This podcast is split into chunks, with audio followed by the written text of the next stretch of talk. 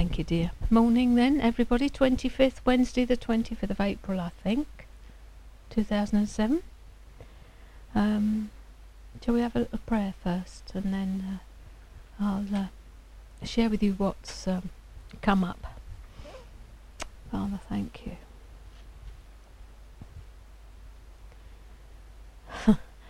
Father, I just want to say thank you that you're doing a new thing. And Father, thank you that we're on the cutting edge of what you're doing.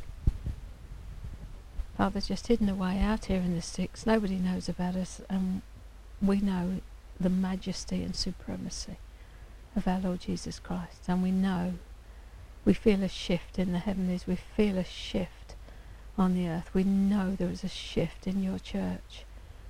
And Father, we thank you so much that our times are in your hands and not in our own. Thank you so much that we can trust you with everything. That, Father, you are the one that cares for us as a shepherd to his sheep. Father, I ask that your agenda will come forth this morning, whatever it is you want to do, that uh, I personally will just step aside and let you do what you want to do because I don't want to be away. You you are building a house not made with hands here. And I, I just don't want to get my sticky fingers on it. So Father, I trust your Holy Spirit to, to lead and to guide us through this time together, this fellowship together, this koinonia time. Fellowshipping with you and with one another. In Jesus' name. Amen. Well, as you know, I went down to see Telsa, and she's coming up on Friday, I think, for the conference. Um, but I also saw Lola. Some of you know Lola, yeah? She is very well.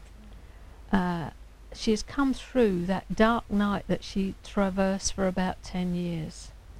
Uh, and she really is right through and so different and, and talking so differently and understanding so differently. And those of you who know her know that she is prophetic. Um, she spoke many things. Thank you, Father, over me. Uh, she went off again uh, when I saw her on uh, Sunday evening. But she brought with her something the Lord had given her the day before, and I thought how interesting it is that it's absolutely in alignment with what's been going on here. And it encapsulates, really, what we've been talking about. So this is what Lola said. The first impression I had was that the Father was taking us lower, not to abase us, but that we might abound, breaking us out of the mould or casts that we have built up round ourselves as individuals. I saw it as plaster of Paris and people totally encased. Father is bringing us to a place of desperation where we can no longer depend on our good ideas or opinions because nothing works and we cannot fix it in our own strength. Because what he is building is not of the soul, man's ideas or imaginations of how church should be, but out of the spirit, that which breaks every bondage, passes through every denominational barrier, bypasses our understanding, and yet connects deeply with our spirit. Father is aligning our hearts and our minds and our spirits with His way of doing things. We are not free, nor have we reached freedom in Christ until we have truly laid upon the altar, at the foot of the cross, or whatever is the place of unconditional surrender for you as an individual, our right to choose, to have things as we want them our way. Those things that are founded on past experience, what works, what doesn't. This is the way it ought to be uh, because this is what I'm used to, or this is the way that it's always been done, or what suits me. We have to move away from how will this change affect me, myself, and I, to how will what we do benefit the gospel of Jesus Christ and further his kingdom here on earth. We can do those things as we are truly willing to surrender all that we know as church, all that is familiar to us, and truly let Jesus Christ, by the power of the Holy Spirit, be the foundation stone on which we build.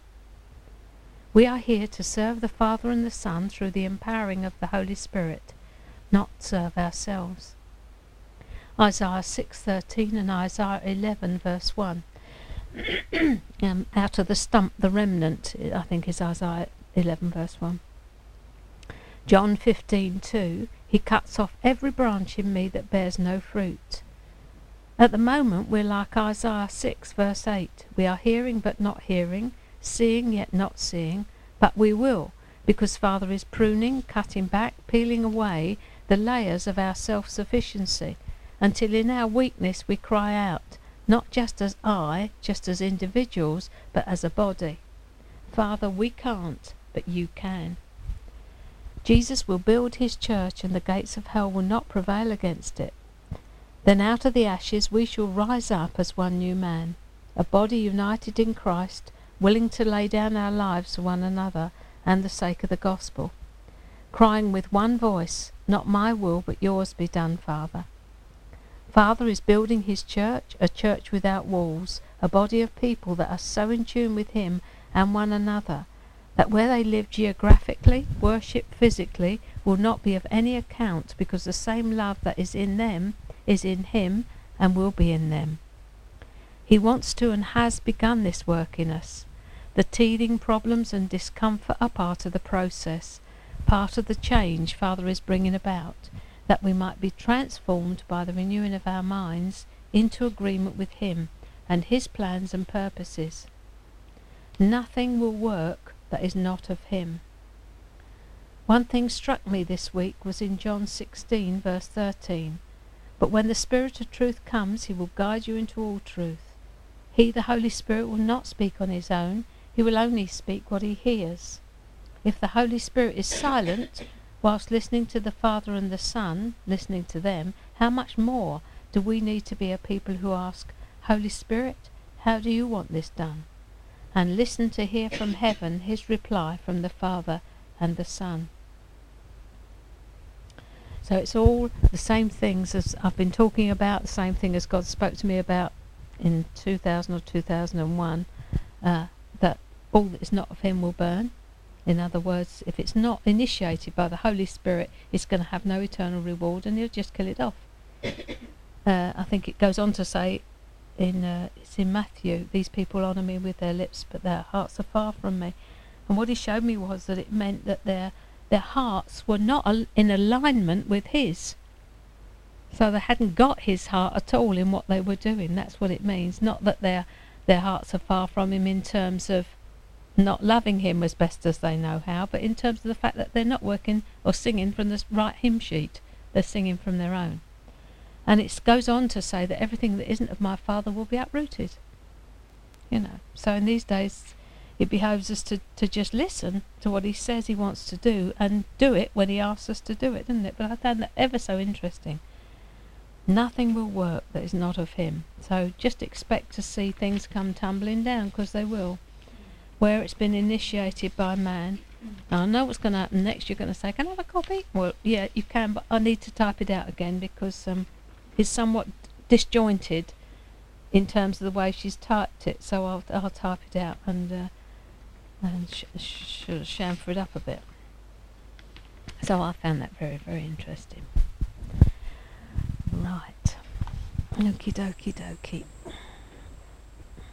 Where are we off to? I also found it interesting in terms of the fact that we're coming into soon, hopefully, doing this uh, about fellowships and koinonia. And that's talking about unity and oneness. And of course, the Psalms we're in this morning are 133 and 134, and it's all about unity and togetherness and oneness and um, some people are going through some pretty squeezed places at the moment, but that's okay. What I've learned in watching people like Lola and other folks, God is not in a hurry, uh, and He will He will do what He wants to do inexorably. He will do it. The thing is, of course, that what you do when you don't cooperate is delay.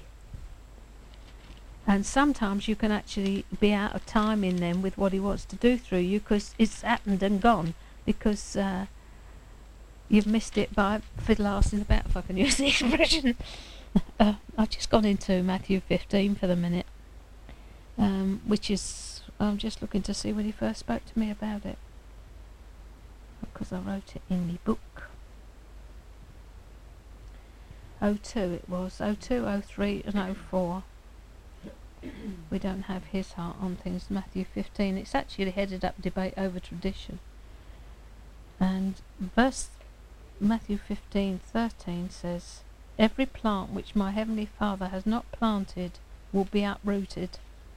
Let them alone. At verse 14, they are blind leaders of the blind, and if the blind leads the blind, both will fall into the ditch. So um, people say, what's on God's agenda right now? Well, the preparation of the bride is what's on God's agenda. 15, 13 and 14, yeah. I've written at the top, far, not physical distance, but likeness, hearts far from like his. That's how it is, you know, their hearts are far from in alignment with his heart. And you have to really let yourself be dealt with to get your heart in alignment with, with what God wants. Because um, his ways, you know, it says in Isaiah 55, doesn't it, are not our ways, and his thoughts are not our thoughts.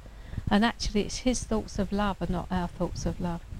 What we consider to be love is just, it's eros most of the time, and it's mostly self-referential. It's about how we are, you know, how it affects us, and the coming to that place of it being agape, which is how it affects the other person, and is is quite uh, well, peels and cores you really, doesn't it? Peels and cores you. But uh, so, Father. So let's see if we can get into Psalm 133 and 134 and then finish this off.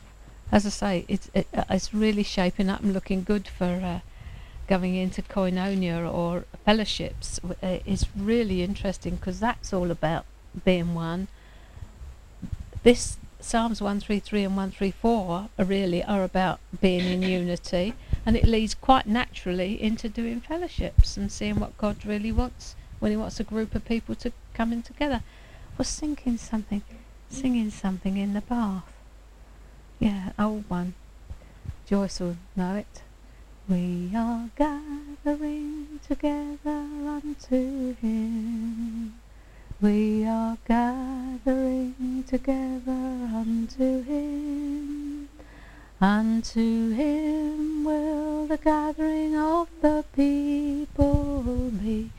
We are gathering together unto him. Somebody else know it? You know it? No? It's a good old Pentecostal one, isn't it, Joyce? Have a slurp. Pentecostal, Pentecostals, Evangelis, this is Steve Hepden, Pentecostal, Evangelis and, and Charismaniacs.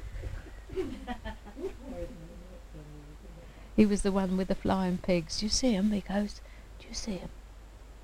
And you're saying, what? Flying pigs. Pigs are flying again. So we found a flying pig, didn't we, Joyce? It was, you know, these things that are like kiddies' windmills, only it was a pig. Just stuck it in a stick in the garden and we presented him with it. A flying pig. It's always on about pigs will fly, yeah, pigs can fly. Look, there they go.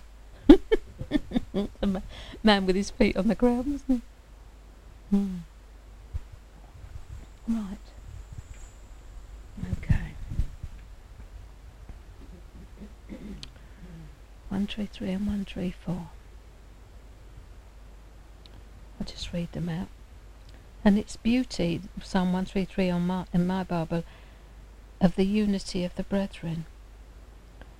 Behold how good and how pleasant it is for brethren to dwell together in unity. It's like the precious oil upon the head, running down on the beard, the beard of Aaron, running down on the edge of his garments. It's like the dew of Hermon, descending upon the mountains of Zion. For there the Lord commanded the blessing, life for evermore. No good looking for blessing unless there's unity. Joyce and I worked very hard here to make sure that we're never out with one another. We learnt it early on. Uh, because if ever there was anything between us when we went to bed, it'd get one or other of us up and have to go in and sort it. If you want blessing, you've got to be in unity. And that means humbling yourself a lot of the time because it's not about who's right and who's wrong. It's about the heart of God. It's about submitting. It's about the fact that there's bigger things than the issue that's actually griping you at the moment. You know, dealing with the flesh. I was talking to someone uh, on Saturday, going through a very dark place at the moment, and I knew that it was God. I said, "The dark place you're in, sweetheart, is the shadow of His hand." And as we as we talked on, I've watched this particular person um, run away from the dealings of God for ten years. Just run away every time. It's looked like, you know, he's closing in, off again, go somewhere else. Well, you can't run. You can run, but you can't hide. There's absolutely no point. All you do is delay your own inheritance, if you like. Uh, so it's actually stand and face it like a good soldier and see what it is that God is asking of you and then let Him have it. Um, because He just will not. He will not give up on you. Uh, the, the wonderful thing is God's keeping power. This is what I've seen with watching Lola. I mean, we've had some run-ins, Lola and I, because I've had words for her from the Lord, and they've not been easy ones to bring, and I've brought them to her, and she's had me jugular several times over it, which is fine. I don't have to get any result, I just have to bring the word as gently and as clearly as I can. Um, but now, she's actually she's actually seeing what God has been saying all this time because she's realised she cannot do anything. She can't do it. We can't do it.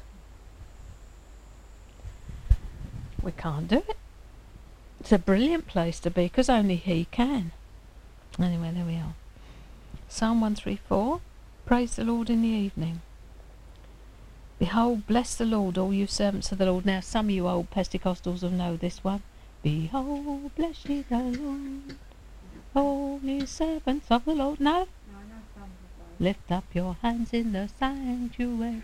Bless, bless you the Lord. No? Oh, blow me, I'm on my own. Never mind. The tune's a bit. Sorry?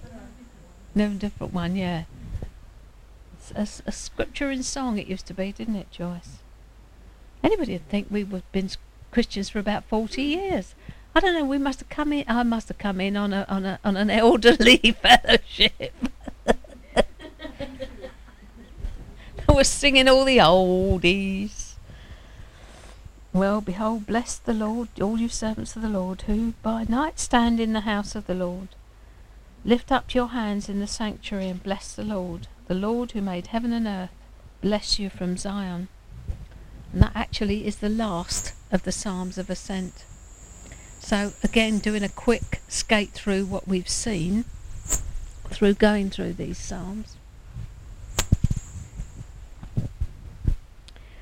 We've seen that uh, from Psalm 84 Blessed is the man whose, in whose heart there is a highway to God, and the highway is into the presence of God. And Psalm 120, um, that the beginning of the place of pilgrimage was to have a deep desire to be close to God, and that pilgrimage is not always easy. I was listening to something of Graham Cooke's, uh, I mean, 1999. His stuff is always absolutely full of content, and it, the age of it doesn't seem to matter. And he was talking about the difficulties, and he said every day brings its own difficulties. You know that there's never a day when he doesn't have a problem, really. Um, but he's learnt to be in a place of peace with with God uh, because of the problems. It's the problems that push him into God and therefore give him the peace. You know, they're designed to actually push you into God. One of the things I'm hoping to do in the uh, summer school is to have a look at spiritual warfare uh, and see whether we got it right now. So it's a deep desire to be close to God to make a decision to leave the edge of the Christian experience and go right into the very presence of God. We saw that distress was real and that we must see God in the present circumstances.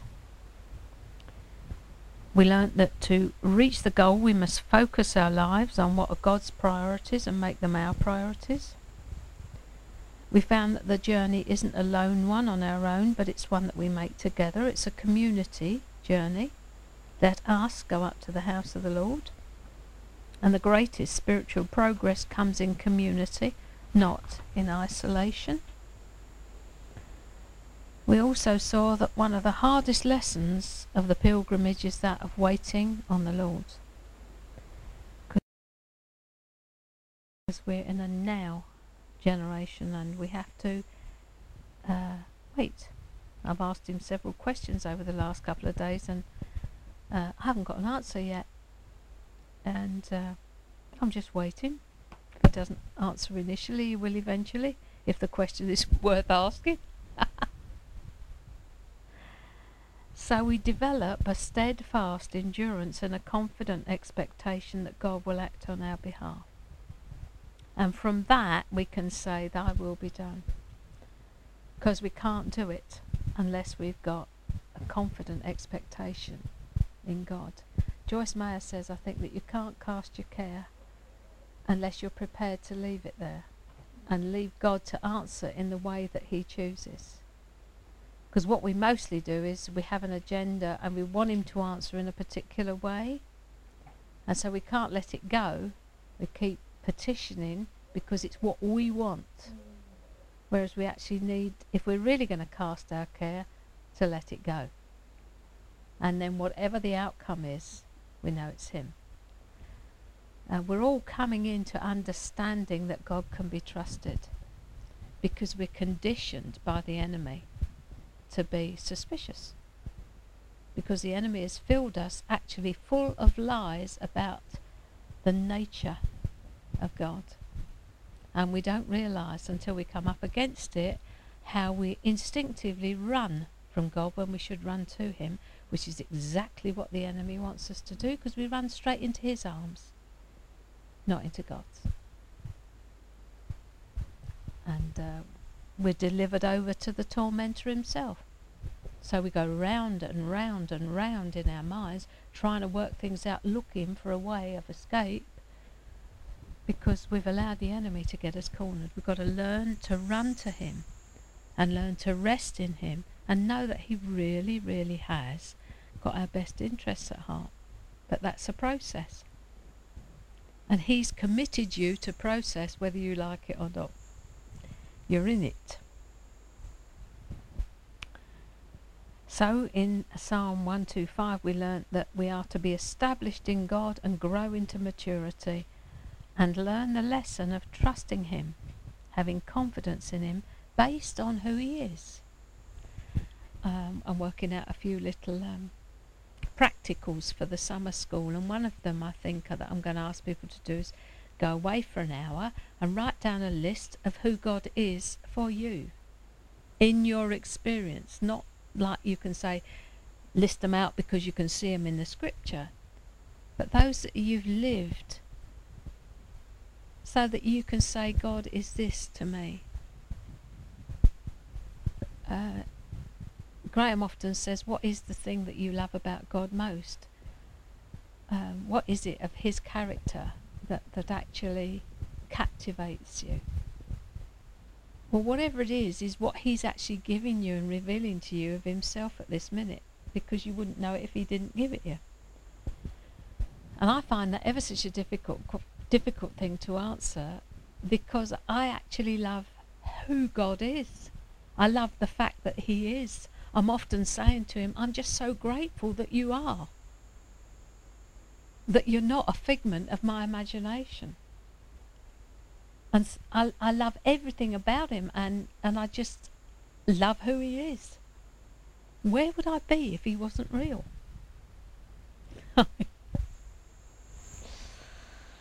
ah, all I once held dear built my life upon. What's that one? Spent and useless now. Compared to this, knowing you, Jesus, knowing you. There is no greater thing. You're my all, you're the best, you're my joy, my righteousness. And I love you, Lord. That's it, isn't it? Yeah. He's bringing us to the place where we absolutely roll over with our paws in the air, and actually, He will bring us the, the easiest way we will come. We govern how quickly we get to where He wants to take us. You can come the easy route and say yes in the face of fear, Or you can struggle and strain and wrestle and pull and exhaust yourself and end up like a, like a dog that's been at the end of a lead, you know, being reeled in uh, years later. The easy way is to just recognise who's Lord round here and bow the knee. It's then that we see what our rebellious nature is like when we start fighting God. We've got to see it for it, what it is. Otherwise, we won't, excuse me, side against it and side with God. And as we side with Him, so we discover His beauty. You know, we discover the nature of God. It's a, it is something. He is a revelatory God. He reveals Himself all the time to you personally. I'm like this. I'm not like that. Really, only fools are rebellious in the face of God. The fool has said in his heart, There is no God. We're his children. It says in Isaiah, doesn't it? The ox knows his stall and the donkey knows his master, but my people do not know me. And I think largely for the church it's the same thing. We don't know him. We've got some sort of plastic idea or potty idea of what he's like. We've either got him all old Telsa's got, I don't know if any of you have seen have you seen Telsa's um, bits and pieces that get sent to her from from some ministry or other in America the most awful the most oh they are the cheapest of the cheap awful trinket things you know absolutely because we, you support the ministry you get this figurine of Mary and Joseph, and it, you open it up at the bottom, and there's gold, frankincense, and myrrh underneath. They look like jelly sweets. Oh, it's absolutely parlous. It's absolutely terrible. It's it's so hideous. Uh, but we get these sort of ideas like plastic figurines of, of, of what Jesus is like. You know, and we don't know the real thing and the real thing will ravish your heart. I'm going off. Never mind. So it's a confidence that we're developing that God will respond to our need. And the truth is that we must trust Him fully because He's for us. And He will keep pushing us into Himself until we see it um, we just will keep doing it. But as I say, we come, um, He brings us the easiest way we will come. So if we've got any sense, we just roll over with our paws in the air and say, yes. So in Psalm 126, we saw that we need to sow in order to reap, and that we're called to maturity and that one of the first priorities of our spiritual pilgrimage we found in Psalms 127 and 128. And that is the priority that God puts on families. And families are our first order of service and our first level of ministry. And that marriage was holy unto God. Then in Psalm 129 and 130, oh, we found that the walk wasn't all glorious, I've said before to go from victory to victory is to go from battle to battle. But the testings and trials we go through are purposeful if our heart is set on pilgrimage. And they're there to get us to a place. They're, they're things called test commands. Uh, Adam had one in the garden. Of the tree, all the trees in the garden you can eat, but don't eat that one. That is a test command. God's given him a commandment. The test is will he eat? Sometimes he gives us test commandments. Don't do that. Do this. I'm putting mind of the prophet. I think we looked at him a few weeks ago. That God said to him, Go to a certain place, do a certain thing, and don't come back the same way as you went, and don't speak to anyone on the way. But he got led astray by someone saying to him, Oh, but the Lord said, You can come in here ends up getting eaten by a lion, doesn't he? If God's told you to do something, you keep single minded with it and don't get swayed by anybody because that's your test. The command is do this. Somebody says, ah, but the Lord said. Pardon? No, it was a prophet in the Old Testament. Uh, not Balaam. No, no. Balaam was was a. Yeah, he was. that's it. He went. That's it. He was a naughty boy. He met the uh, angel of the Lord, didn't he? Mm.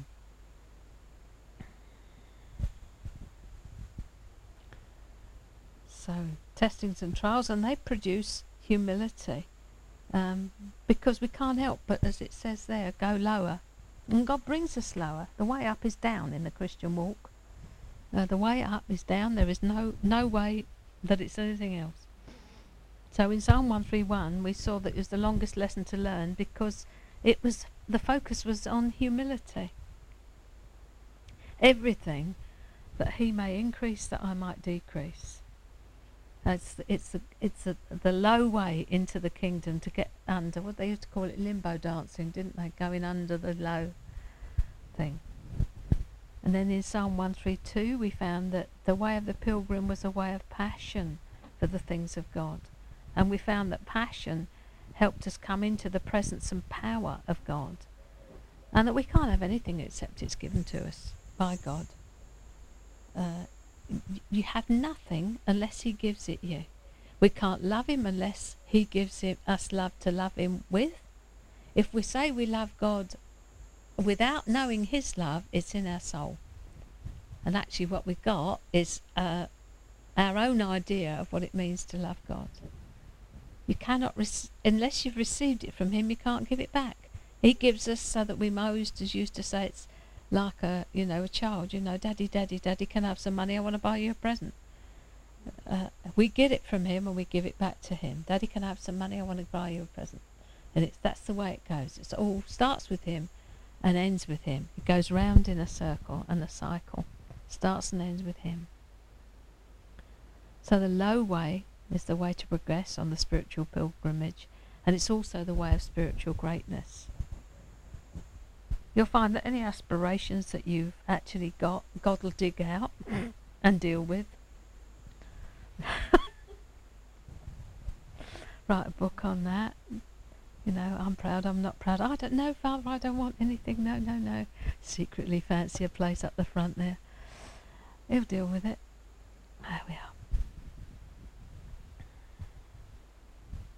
So it's been a challenge, hasn't it, really?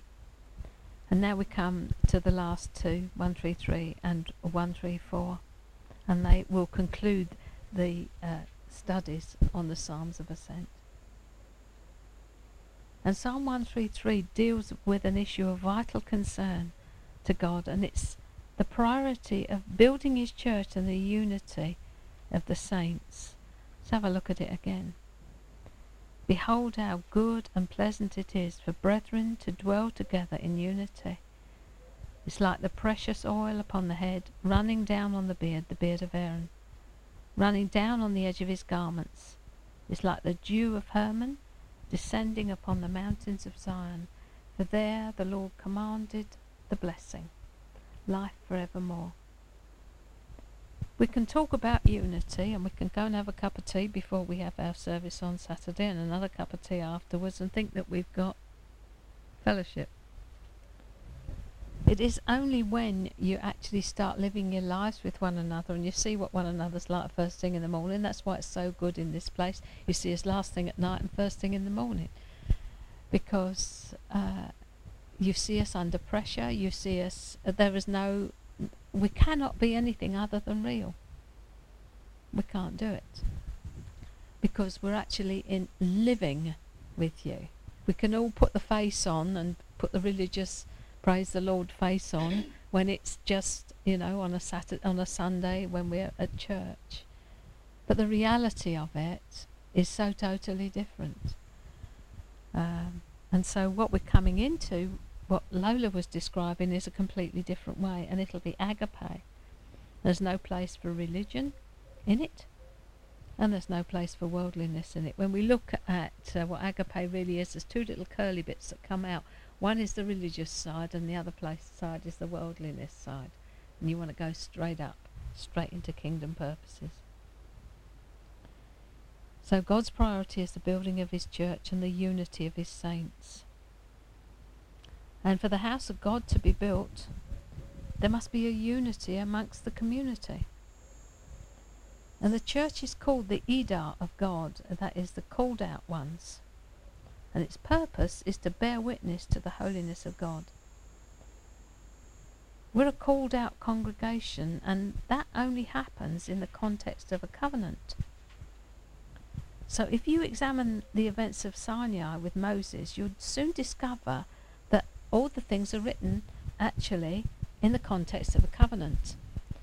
And Arnold Fruchtenbaum, the guy that uh, wrote an awful, you know Arnold, don't you, John? Arnold Fruchtenbaum. Footsteps in the Messiah. Um, no, no. Um, Jack Cathy had it first, didn't she? Um, but he talks about uh, the covenant that God made with the Israelites as a covenant of marriage. Very interesting. I mean, only a Jewish, oh, come in, only the Jewish perspective would, would see that. That it was a covenant of marriage between God and the children of Israel, because he talks of Israel as his wife. If you look in Ezekiel, I think it's Ezekiel 16, it's always my favourite passage flip into that for a minute. Give you a break in a minute.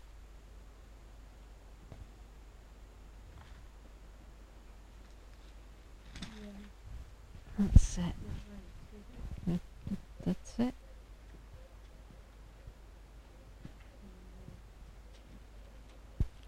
Yes, in Ezekiel 16, he's he's actually talking about when he called Israel as a as a um, and I've written over the top marriage contract Deuteronomy. He called them as a marriage. And he starts off um, by saying where they were born in verse 4 your nativity on the day you were born. Your navel cord was not cut, nor were you washed in water to cleanse you. You were not rubbed with salt, nor swathed in swaddling clothes. No eye pitied you to do any of these things for you, to have compassion on you when you yourself were abhorred on the day you were born. And he says he passed by and saw them and said, Live. And then he's, it goes on, verse 7, 8, 9. Uh, he, he made them thrive, he covered them, uh, he put his wing over them and swore an oath and entered into covenant with you, says the Lord. And he clothed them and adorned them. Uh, but in verse 15 he says, You trusted in your own beauty and played the harlot because of your fame, and poured out your harlotry on everyone passing by who would have it. So the wife goes off and commits adultery. Um, it's very interesting when you see how how God, the relationship God intends with His people. It is so close. It's the husband-wife relationship, and it's no different for us because we're the bride of Christ. It's an intimacy that a lot of us shrink away from, really. Um, one of the most delightful things I ever realised, it's many, many years ago now, was that I couldn't have a single thought without he knew about it. And that he knew the worst thing that I'd ever done or would be likely to do, and he still loved me. I mean, that is a place of acceptance. There's nobody but him. I remember giving my testimony once because I, I haven't given it very, no, it's my history, but you know, it's called a testimony in those days, of how I came to the Lord. And um, I've only done it two or three times. Not a pretty story. Um, and I remember the lady in the front row, dear sweet lady she was. Her husband was a pastor, and she was. And when I got to the bit about how I got saved and how I was like, she I could see she was shocked to the core. You know, we don't have people like that in our church.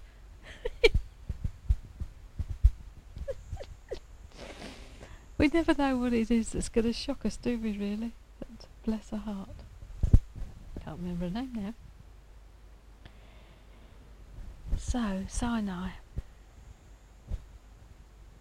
And actually, there are 613 commandments, and the majority of those commandments don't relation that do not relate to our relationship with God, but with one another, brothers and sisters in the community of faith. If you take the ten written commandments, you find four are towards God and six deal with our relationship to one another. Bob Mumford says one time he'd said to his wife, I'm going to buy three acres and I'm going to put barbed wire around the outside and I'm going to have my Bible under my arm and it's going to be me and God. he was so fed up with people. sure sign God was dealing with him. But you can't be a Christian in isolation. You actually can't because those areas that actually need dealing with will not get dealt with um, while you're all by yourself. It's only when we start bouncing about together in in that. You remember people used to go in for polishing stones and they used to put them in a drum and bash them all together till they got all nice and smooth. That's how it's like in a, in a, in in a, a house group. I I know someone uh, that's tried a number of house groups, and of course none of them are quite on the same wavelength as they are, and so each time they come out of the house group because, you know, well they're not. And then they went to a conference somewhere up country, and oh, it was so wonderful. Everybody was on the same wavelength. I thought, yeah, for five minutes in a rarefied atmosphere, it was all all right. But you know, peeps is peeps. Uh, if you really want to come and get some edges knocked off, come and live here for a fortnight. That that really help you. You'll find you've got lots of grace growers, and um, you really will, you know, come out of it different at the end of the day. So harmony and unity with the people of God is very important to, to, to God. So the lesson we need to emphasize from Psalm 133 is the bond of brotherhood is essential for entering into the presence and power of God and receiving his anointing and blessing and peace. As I said to you, only with harmony could this place operate. And that means that, that there are times when we give way to one another. The rights and wrongs of it are not the issue. The issue is peace. I can be right, but if I'm going to stand up for my rights and my right to be right, I've immediately lost it as far as God's concerned. I do not have to battle for that. It's just completely at variance with our old human nature that will say, I think it's, uh, what's his name? Tony Morton that tells the story. He went in to get some batteries from a shop. Woolworths or somewhere like that. Got to the checkout and um, there was su- suddenly an altercation with the girl on the checkout that these were not. I forget the detail of it, but he said I could have stood there and died for those batteries. I could have stood there and argued the toss about these batteries and where I'd found them and how much they were, and I could have stood up for it. But he chose the way of peace. He just let it go. If you really want to be peaceful, don't fight your corner. Uh, something I used to, to, to live with for a long time was no defense, no attack. Because in defending yourself, you're attacking someone else. And at the end of the day, God is your vindicator. There have been times when I, two or three times, where I've been publicly humiliated in church, bless them, for God's purposes, because it was part of my training. Now, had I decided at that point to go and vindicate myself and speak to them and get a word in edgeways there, I would not have passed my test. Because I recognised the test that was going on that it was a public humiliation because God wanted to deal with something in me. And I knew what I had to do. No defence, no attack. Let it go. Doesn't matter. And I came home and dealt with the pain and the everything else that before God.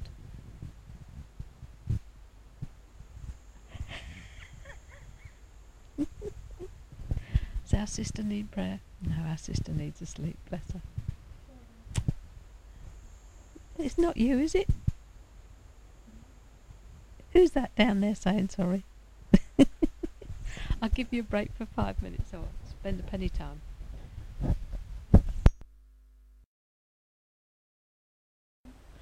Okay. I just want to read a little bit here from um, uh, Bob Mumford's 15 Steps Out, where he goes through the Psalms of Ascent. He's talking about union with our brethren. Uh, I love this. For brethren to dwell together in unity is not only good and pleasant, it's also miraculous and infrequent.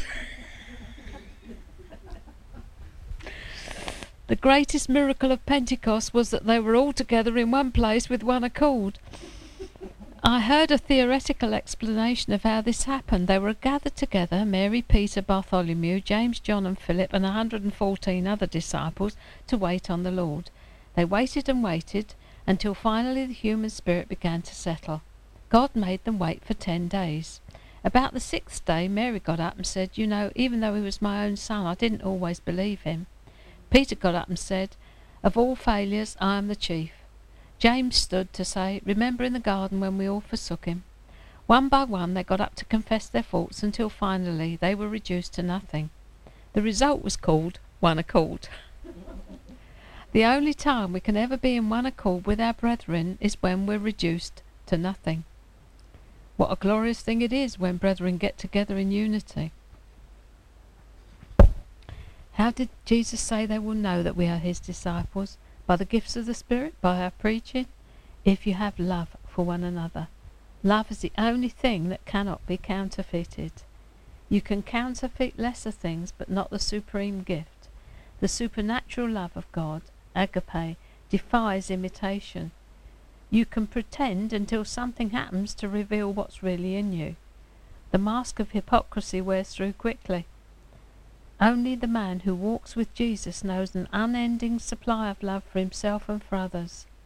Union with God is one thing, union with your brethren is another. The cross is both vertical and horizontal. Your union with God is not complete if it does not embrace your brethren. It's easy enough to fellowship alone with God, but all the rest of God's family? That's what it's all about, you know, is actually determining, setting our heart to do something, uh, and that something is actually die. You know, that's that's what the girlie when I saw her on Saturday morning, the end of the day, she said, "This is the cross, isn't it?" I said, "Yes, dear." But after the cross is a resurrection life. You don't stay hanging there. Once you've made the decision that you're actually going to side with the Holy Spirit against your old nature, and you ask Him to give you time every time to take that breath and say, make a choice to go God's way, you will begin to find that the areas and times of reacting reduce and you come to a place of responding. And we all come the same way. We have to go through that thing of siding against the Adamic nature. I'm not having it. I'm not going to think those thoughts. I am not going that way. And no amount of prayer will make the slightest bit of difference. These are decisions that you make in your heart to become Christ like. Because you're now aligning yourself with God, because His uh, purpose and intention is to make you like Christ. He is bringing many sons to glory. So you can have it as quick or as slow as you like, really. You can decide that you're you're just not gonna you're gonna uh, not gonna stand for your rights any longer. I told you that years and years ago I said to the Lord, I gave up my right to choose. That means He has my free will. I don't have a right to anything in my life. He chooses for me that which is best. As I said this morning, put my thing on, felt the Lord said these earrings, then spotted a darker pair in the little box and thought, oh, they'd be even better. Put them on, killed it. I thought, it's the other ones that you said in the first place. So I took myself round that little thing. I could have done exactly what he said the first time. See, it's right down to the minutiae. And if we can't obey in the big thing, in the little things, we'll never obey in the big ones. He can't trust us with big things till he can trust us with little things. And it starts with the little things. It starts with the test command in something small. That's where it starts. With the test command in something small. Don't do that. Do this. Mm. Oh, well, you gave me. How many times have I heard Christians say, Well, he gave me free will? I think, yeah, name for nothing. That simply means you're in rebellion. You want to go the way you want to go. Off to Joppa. Cheerio. See you when you come back. Vomited out by a fish. It's so self defeating, and we are actually collaborating with the enemy every time we choose against God. It's not into a vacuum, it is collaborating with the enemy because it's our old nature. So we've got to come to the place where we actually collaborate with God all the time. And we are partners with Him. That brings us into bridal partnership, where He shares His heart with us. And we are watching what He is doing, and we're partnering with what He is doing, and seeing things happen, because that's the place we come to in maturity bridal partnership. But you don't get there overnight. You get there by consistent integrity in your life, honesty in your life, being honest with yourself. First place, honesty with yourself. It's no good saying, I've always been like this, I always will be like this. No. You have a new DNA. You have got a choice. You've got your old DNA, which is fully developed, and it's full of my this, my that, I want, I'll have, me at the centre. And you've got a new DNA, which is the DNA of Jesus. So you get to choose which DNA you're going to develop. You can walk in bitterness, unforgiveness, resentment, and you can you'll get twisted up and gnarled up. You have no peace because you still think someone owes you something. Let God pay the debts. If there's anybody here that's feeling that they're owed, let God do the deciding in that. He pays the debts. He's the judge. It's not for us to judge. People will come across our path and they will do things to us, and God will allow it. Because guess what? He's looking at our reactions and responses. That's why they're there. Whatever situation or circumstances around your life right now, it is tailor made to bring forth Christ in you. People will say, oh, if only I didn't have this. And if I didn't have that, I'd be a much better Christian. If I didn't have to put up with this all day. Ah, but it's there for you to put up and shut up and grow. Being a disciple of Jesus is, is being a soldier. It's not easy. We have to make quality choices day in, day out, moment by moment. But with that comes righteousness, joy, and peace. And you can't buy those things. You can't buy righteousness, joy, and peace. And He works them in as we make the choices. It gets easy. And you look back when you've come through the trial and you think, it could have been so much harder than that. We all get to choose where we place our feet. I can't make the choices for you. I can only say, walk like this. Because this is the critical path. It's the quickest way between two points. Get the nodding dog syndrome. Yes, Lord. That's it. Yes, Lord, yes, Lord, yes, yes, Lord, yes, Lord, yes, Lord, yes, yes, Lord. We say it, don't we? And then he asks us something. No, Lord, no, Lord, no, no, Lord. Oh, not that, Lord. Oh, don't touch that, Lord. Oh, no, Lord. I'm not ready for that, Lord. You can't say no and Lord in the same breath because they're a oxymoron. He's either Lord or he isn't. And if you're saying no, he isn't Lord. I always thought oxymorons, I didn't know what it was. Now I do. Anyway, here we go.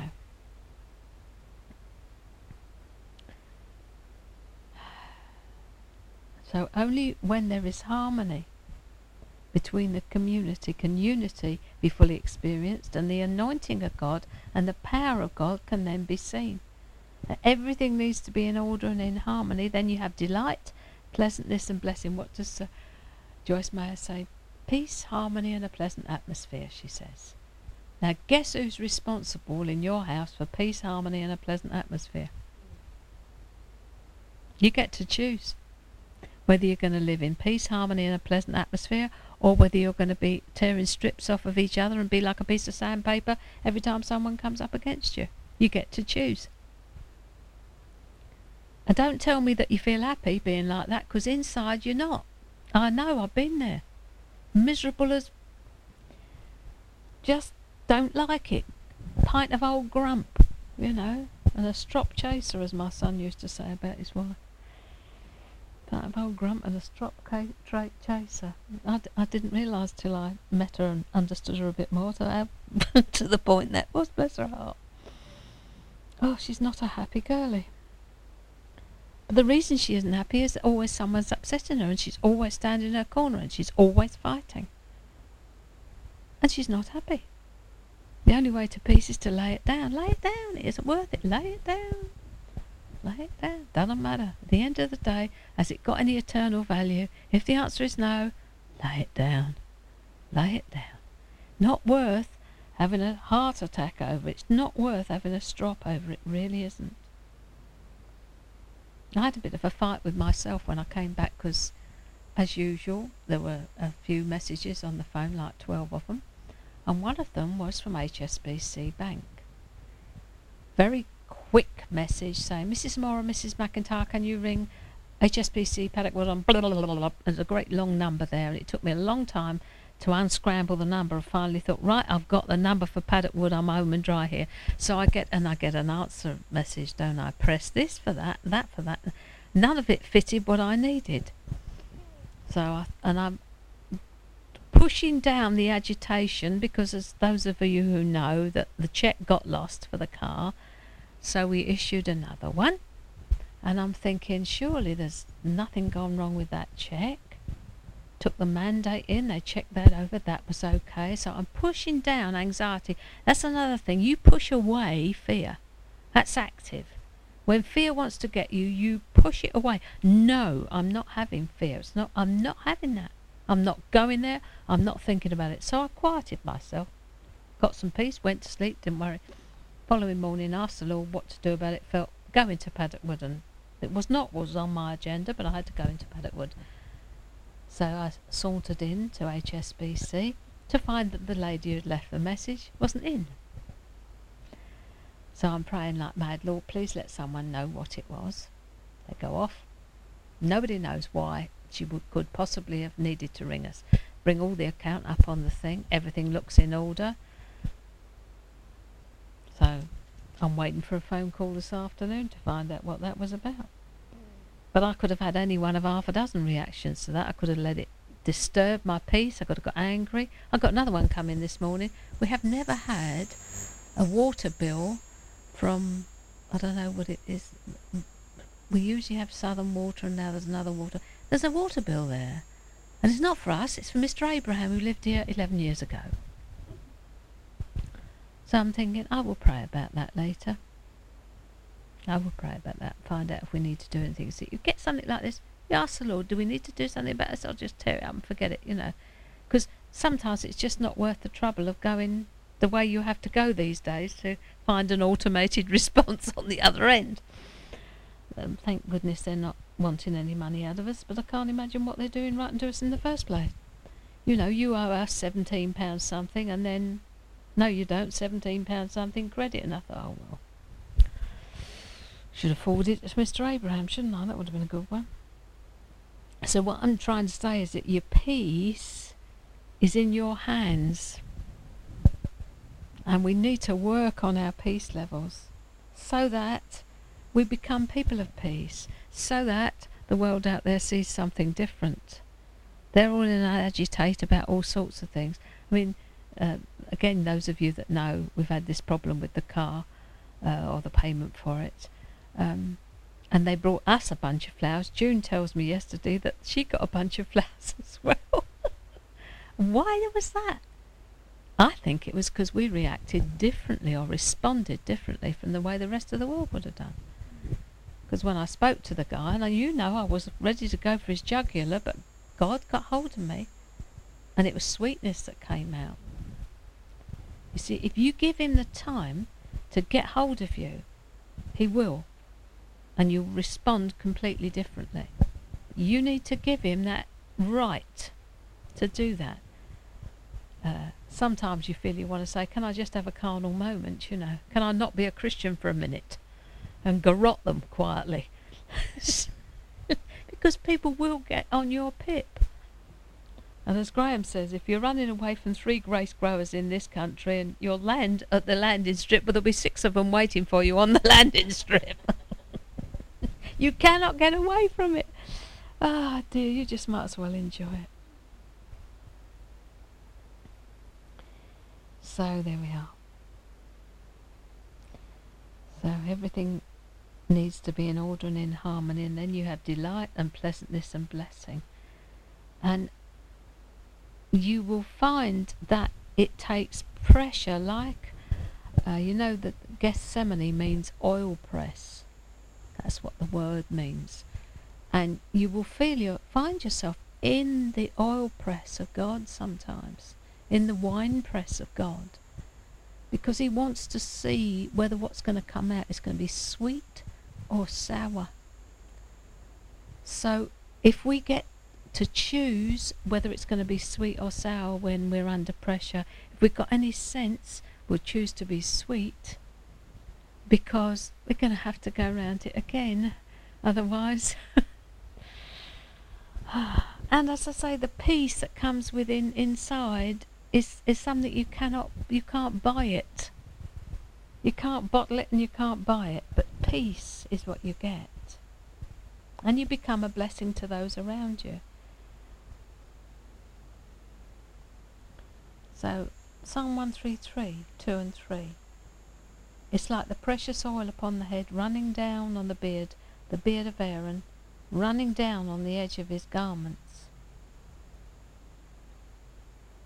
It's like the dew of Hermon descending upon the mountains of Zion, for there the Lord commanded the blessing, life forevermore. And the oil symbolizes the confirmation that when the person is anointed, the very Spirit of God is provided, and God's strength, support, and wisdom are on the person anointed. Also, the priest was sanctified, which means he was set apart for the exclusive service of God and the anointing oil which covered him, it ran from his head to his feet, showing that God's anointing covers us completely.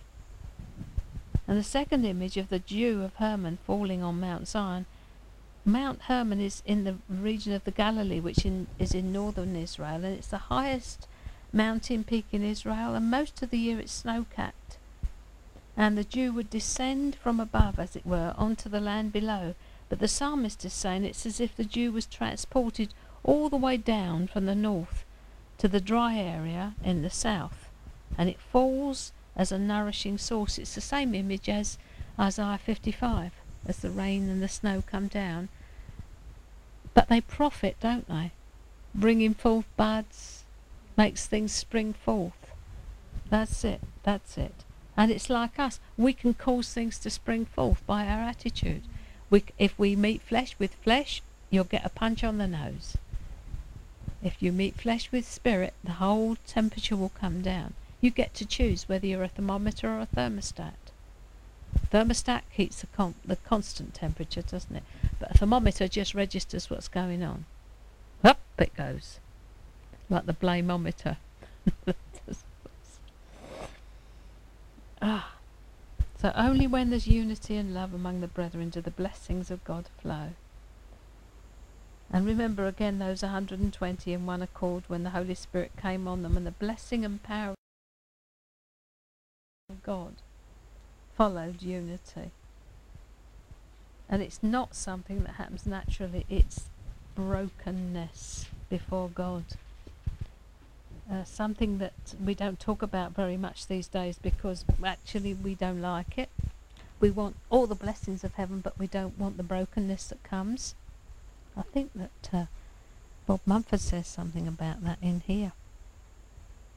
Brokenness is part of the portion. We need to allow God to actually break us.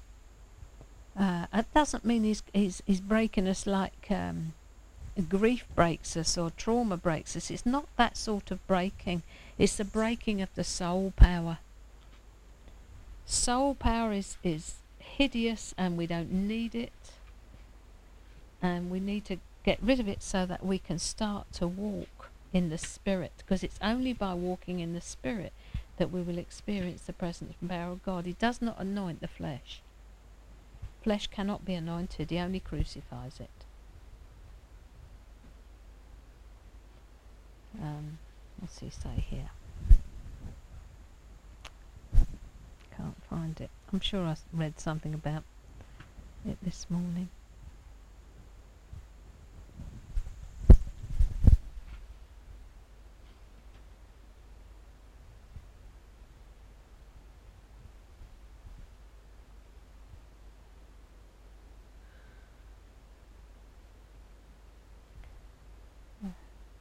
Yeah, it, brokenness, really. Brokenness is the only thing. You've got to allow yourself to be broken by the things that God brings into your into your ambit. Um, allow the cross to do its work, and not as this is where we started off really. Um, allowing it t- to do its work in your life. And then after the cross comes resurrection life. Um, but there's no way you'll get resurrection life on this side of the cross.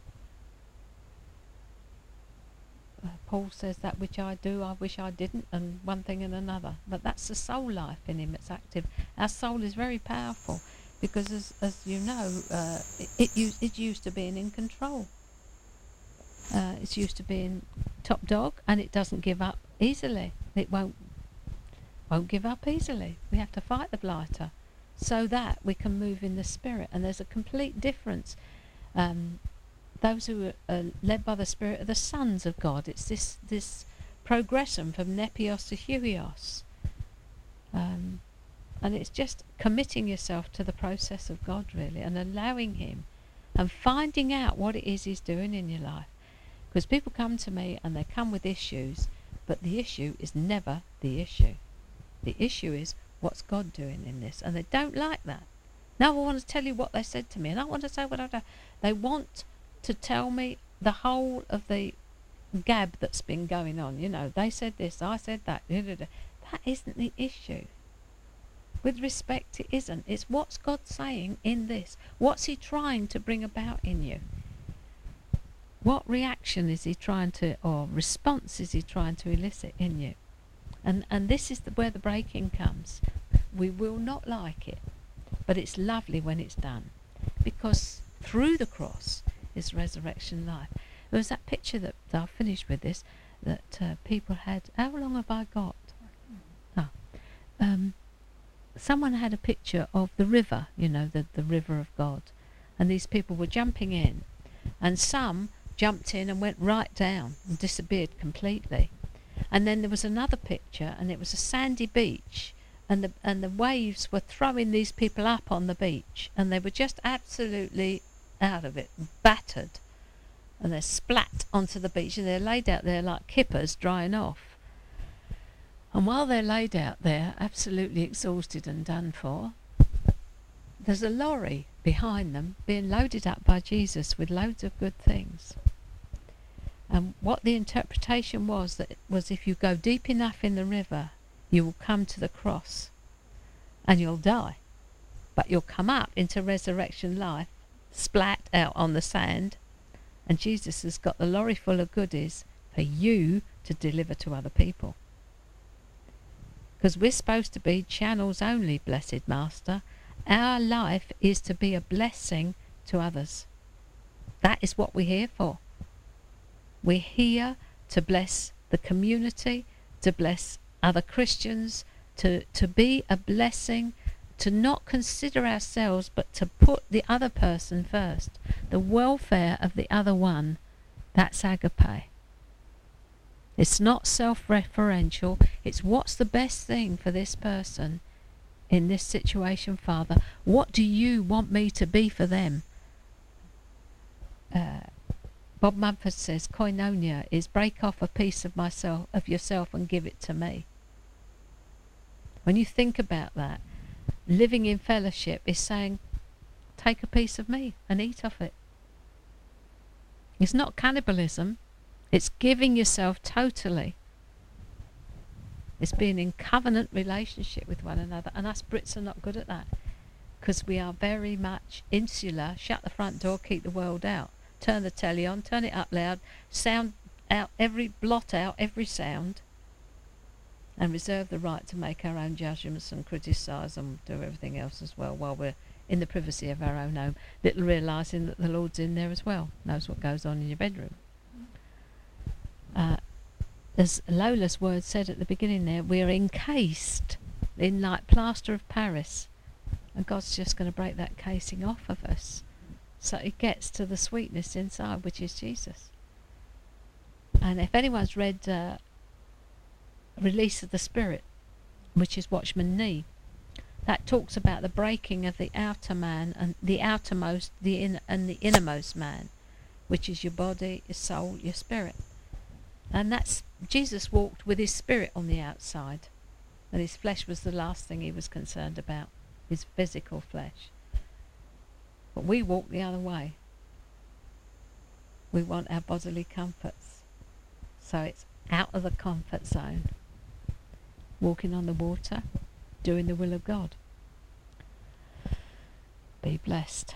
Thank you for listening. God bless you.